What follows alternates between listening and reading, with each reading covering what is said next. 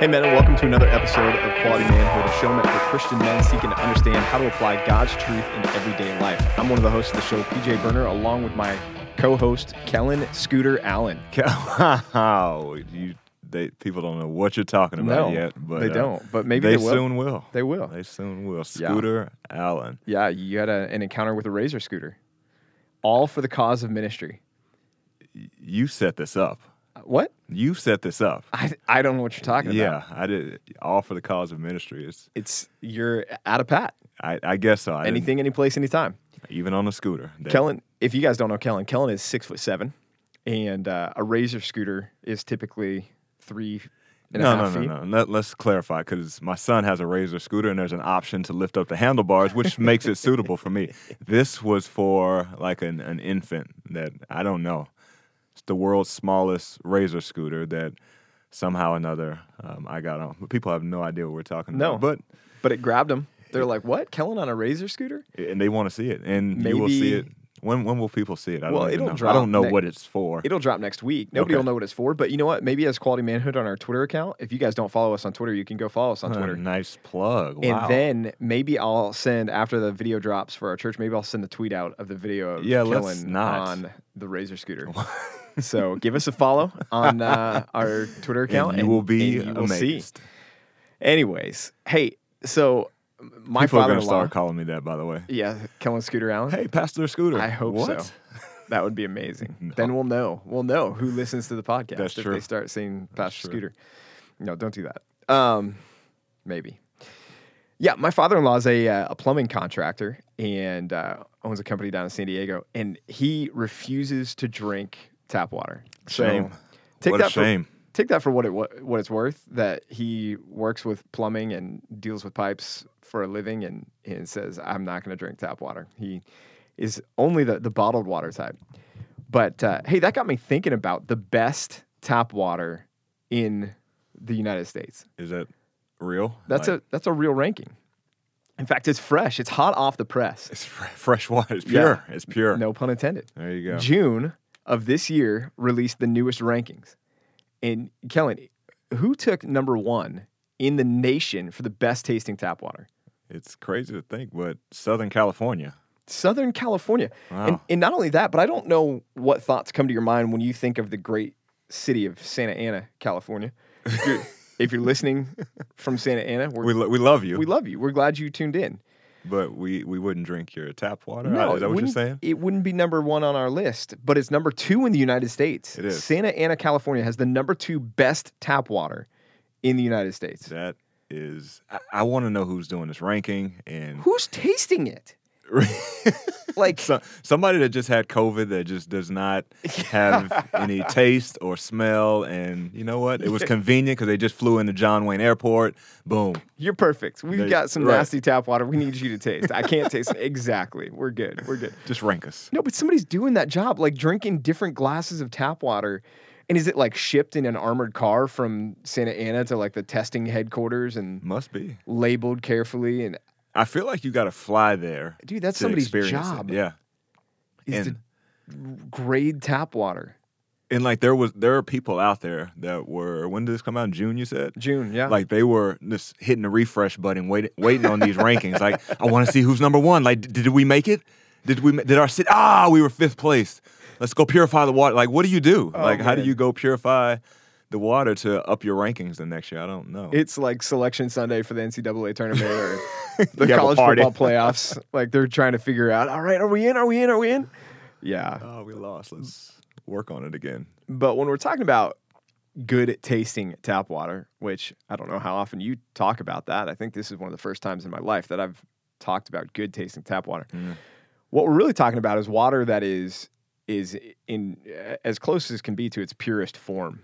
And that's kind of that is what we're here to talk about in this episode. And so even just as a caveat before we get started, I know some of you men probably listen to this with your sons who may be younger, or I know we have some ladies tune in, and we just want to give you a heads up that the subject this week that we are tackling together is the subject of moral and sexual purity. So if that means, hey, you need to hit the pause button and listen to this later, or ladies, if that means you want to hit the eject button and not listen to the rest of this episode, we're not going to get into anything inappropriate at all, but we are going to talk directly to men about this important subject. It's a qualification for an elder. In fact, Kellen, how is it described there in the list? It's not described as somebody who is sexually pure, but what is the qualification described as? It's called a one-woman man.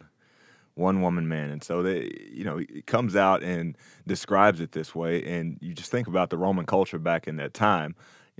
Polygamy was not something that was legal, but at the same time, you would have your wife, you'd have a slave, they'd have prostitutes, and these women back in this culture, they couldn't fend for themselves, and so they would tolerate it more, right? They would accept it because if I don't have a husband that's going to protect me, then I'm out on the streets and I'm in danger every day, and so you'd have women or men that would have 4 or 5 different women that would be within the household or involved with them in some way, shape, or form. And Paul comes in here, especially in this passage, and just says, you can't have that. If you are going to be a leader of the church, you need to be a one-woman man and not someone that is just all over town, for lack of better words, with many different women and just doing whatever they desire to do.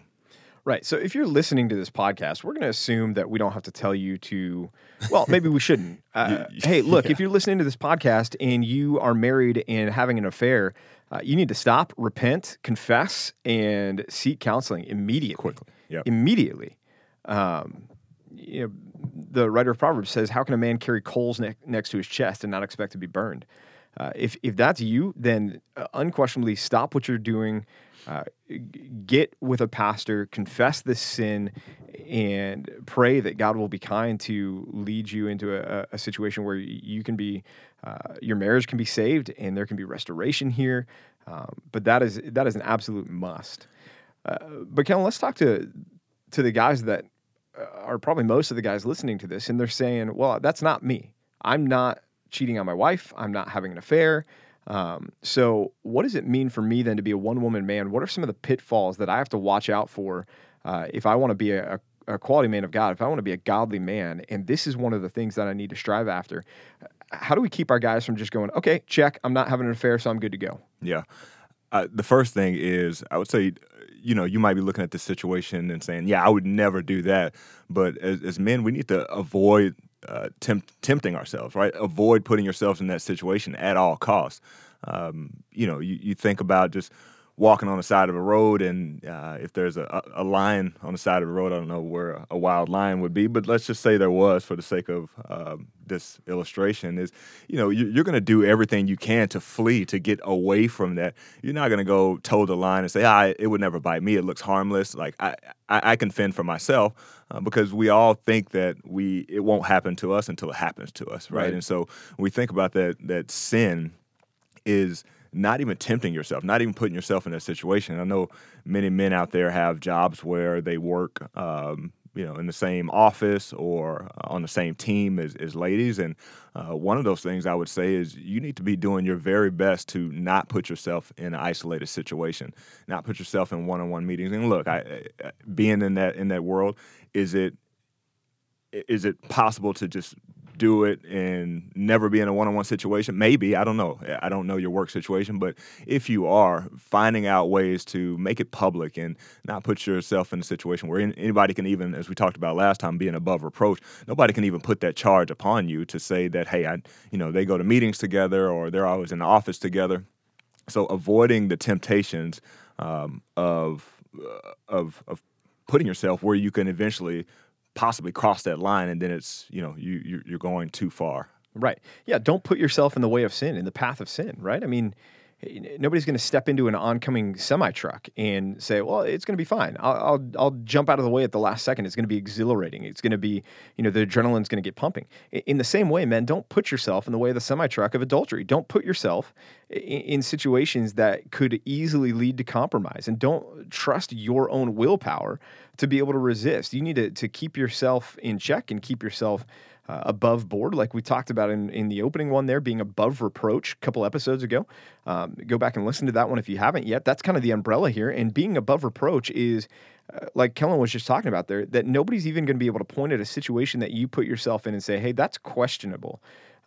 You should be able to go home to your wife at the end of the day, and she should be able to say, hey, how's your day? What'd you do? And you should be able to give a rundown of everything in your day without her raising an eyebrow or wondering about a meeting that you had or who else was there. The way you conduct yourself needs to give her the utmost confidence that you are a one-woman man and she is that one woman. Well, let's shift a little bit though, Kellen, because we're talking to men out there who are both married and other men who are single. A big threat in our culture is the threat of pornography. Yeah, and perhaps more so today than at any other time in history, just based on the ease of access to it. Right. And pornography is certainly something, whether you are married or not, that has no place in a believer's life, in a Christian's life. Jesus even says in Matthew chapter 5. Speaking of adultery, he says, look, you've heard it say, do not commit adultery. And everybody in his audience had not done the physical act of committing adultery was sitting there going, great, check the box, I'm good to go. And then he upped the ante. He said, but I say to you, look, if you even look lustfully at a woman, which, guys, that is what pornography is built on. That's what it thrives on. That's what it feeds upon is our lust. He says, if you even look lustfully at a woman in your heart, you've committed adultery with her. If you think about, men, some of the significance and weight of those words, it should convict us to say, man, I need to be careful, and I need to not engage in that at all. But statistically, no doubt, Kellen, as we're recording this, some of the guys listening to this podcast, if not a good number of the guys listening to this podcast, that has been an issue or is an issue in their life. So speak to those guys for a minute, and what are what's some counsel that you would give to a guy who's maybe out there going, okay, this has been a sin that has been beating me down, that has owned me, that I want to get rid of. How can I fight it? How can I be more pure in that area? The first thing is confess it, and you need to get it out there and talk to a brother in Christ about it. Because what we can tend to do is convince ourselves that, oh, I can handle it. I'll shut it off tomorrow, I can shut it off next week, I can control it, it's not controlling me. And that is typically a sign of it's controlling you when you think you can do it on your own and you are unable to do that. And so the first thing, most importantly, is you need to repent and get help, right? Get accountability, get another brother in Christ. There's systems out there like Covenant Eyes is a great one that I know you and I both share that with a lot of college kids and even men that are struggling with this. Is you need to have somebody that is able to get in your kitchen, on your computer, in your cell phone, whatever that is, at any point in time to see what you're doing. And it's not about, I don't want somebody all in my business. You need somebody in your business. Right. Because that's the problem in the first place. You have this isolated life or this life that you're hiding, and it's sinful, and all it does is create a major problem even in your marriage, because you start to create this fantasy the sexual fantasy that you want to have. And look, your wife is not going to be that woman on the screen. Your wife is so much better than that because she's real and she's a gift from God. Right. And when you are going to a woman on the screen, you're basically telling God, hey, this gift that you've given me is not good enough. I got to go create my own fantasy. All right. And so that creates so many problems in the marriage, so many problems between your relationship with God, and you got to confess it and go get help. Right. And the root of pornography, just like the root of so many sins, is self-centeredness. It's selfishness, and sex has been given to us men to be enjoyed for the good of the other person ultimately, and that's why sex works in a marriage, is the two people are focused on the good of the other person. It's not about what it's about for me, it's about what it is about for the spouse in the situation. So, men, pornography is the grandest perversion of that, because it's all about the self. It's all about, what do I want? What are my desires? What are my dreams? What are my fantasies? What are my lusts? And it's you saying, you know what? I'm going to take something that was meant to be enjoyed in communion one with another person. And I'm going to say, no, this is all about me and no longer about that relationship. But yeah, like Kellen suggested, their Covenant Eyes, and that's the one we most often recommend because though there's a cost associated with it, subscription, I can't remember what it is, maybe $12.99 a month or something like that. But the reason why it's the best one is it's there are some free ones out there, but you can turn off the free ones. Right. Covenant Eyes, it installs it on your device, and then you can get it off. But if you're going to get it off the device, your accountability partners are going to be notified that you're generating an uninstall password. And so it's just a good safety net. It records all of the websites that you go to and sends a list of those to your accountability partner. So he gets to see where you've been, what you've been doing. There is a filter that you can install as a part of that too that will block websites so that that's not even coming up. You can install it on your phone. Man, there's some work to do on your phones to really do it, but you can shut down your phones. Even the smartphones, you can shut down your phones so that you're not going to have access to the things that are your pitfalls, whether that's social media or that's the web browser or that's YouTube or whatever that may be. There are ways to do that. So, get help with that. Again, go sit down with a pastor at your church and say, hey, can you help me? I need help in this area. Can you connect me with somebody who can help me in this? One more area, and then we want to shift to some of the positives about pursuing moral purity. But one more area to talk about, as I know a lot of dads are listening to this, is be alert as a dad to the threat of impurity, not just in your sons' lives, but also in your daughters' lives. This is not a gender-specific sin issue that only hits guys. We talk to guys so much about it, but dads, make sure, especially if you have a wife that is in the picture, a mom that's in the picture, have her talking to your daughters. You be talking to your sons about this and be proactive about it. Hey, dads, if your sons are taking cell phones into their room, do you understand that you are giving them a gateway into all of this sexual impurity that they have right there at their fingertips in their rooms? They should not have their phones in their rooms at night. There's no reason for it. Don't give me this nonsense about their autonomy and their freedom. That is not worth them sacrificing so much by giving themselves over to this impurity and this pornography and this nonsense on their phones, social media, and everything else. The phone stays out of the room, period, end of story. And if you need to change that, change that. There's other things out there like Disney Circle that you can purchase, which you have monitoring control over the internet in your home and what time it's on and what time it's off and what websites are allowed, what websites aren't. Lock things down. You are the guardian of your home, men. Be that guardian. Don't allow these things to creep into your home and take root in your home because it is a horrible thing. And go on the offensive and be the man and be the dad and stand up and fight for the purity of your family in this. Don't buy into the lie that this is wrong because your kid needs freedom and an autonomy. No, they don't. They need a dad who loves them, who's willing to step up and say, I'm not letting you take the phone in your room because I'm not an idiot, right? So men, lock it down, step up, be a man, go to bat for your family, and don't be weak on this anymore. Man, I'm getting worked up on this. I see. All right, so it's good though.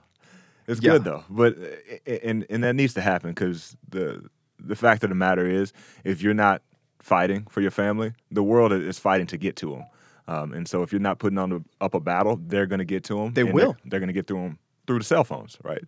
Laptops or whatever they have, right? I mean. Yeah.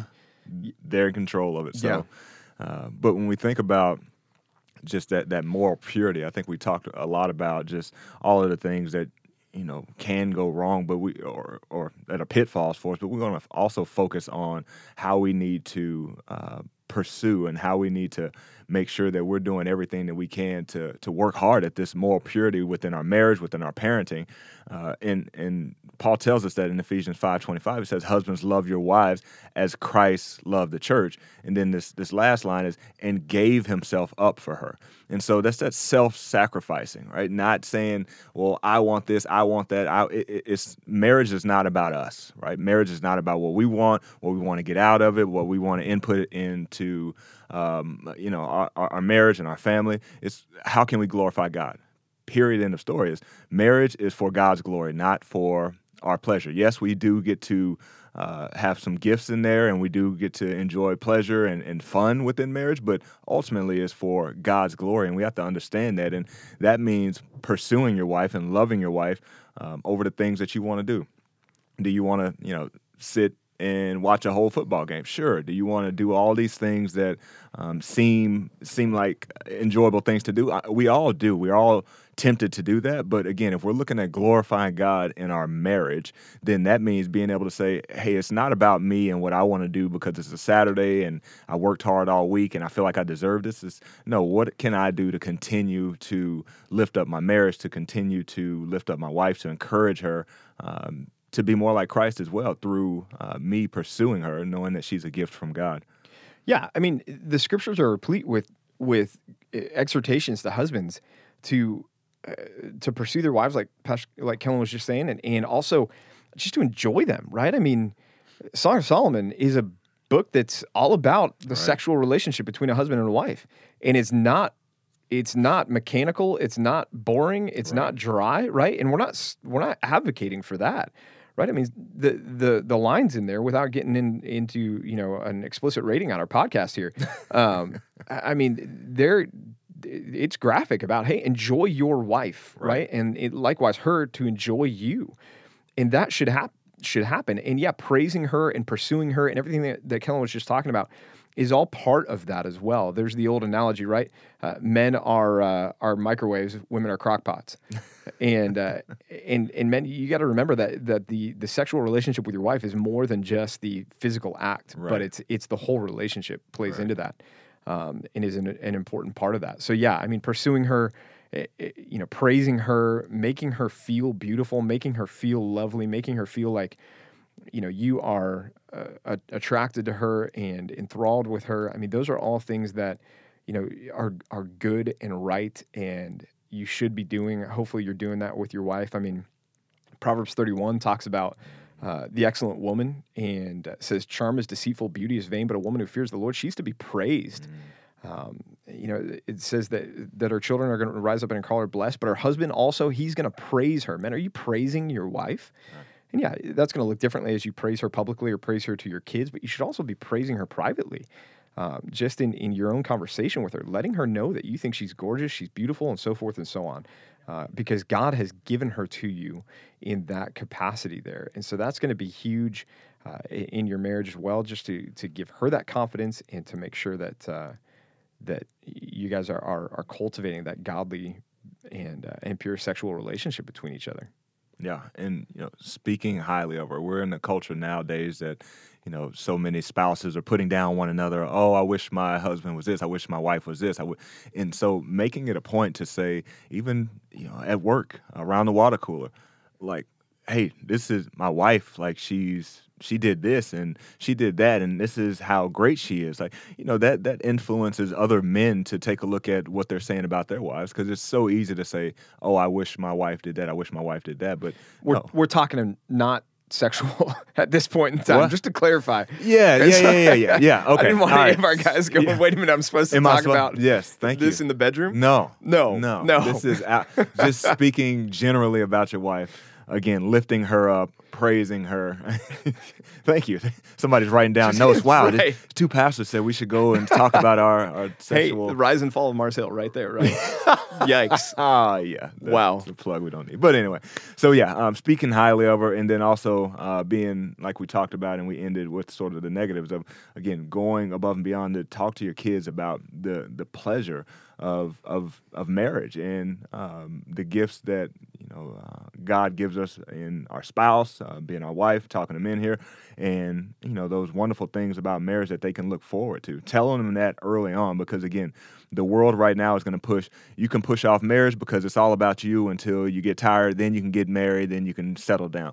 But if we don't get in front of that now and tell them just the gift that it is to have marriage, and then, even Paul talks about singleness in 1 Corinthians 7. So that's a gift as well. It's a lot harder, of course, as he talks about, but pointing out those things to your kids early on before the world, influences them with all the negativity and crazy stuff in the culture. Yeah, and they will. And it's not necessarily even going to be the threat of sex ed in the classrooms, man. It's going to be the threat of, your kid, your son is going to go play baseball. and the kids on the baseball team, one of the kids in the dugout is going to have a phone and whip it out, and then it's like, hey, did you see this? Look at this. Or the kid in the dugout is going to be talking about sex, or is going to be talking about, you need to be the person that he hears this from. You need to be the person that is proactive in sitting down with your kids and saying, look, let's talk about this. It's a good thing. And be willing to be transparent. Let your kids know. We will answer any question that you have. Bring any question that you have to us, and we will answer it. And you don't have to be embarrassed about it or anything else. We are here because we want you to know that it's not anything to be ashamed of, that it's to be celebrated, and it's a good thing in the context that God designed it for, which is a marriage between a man and a woman. And that is to be where it is practiced and enjoyed. But be proactive in talking to your kids. Don't make them afraid of it. Don't make them embarrassed or ashamed of it.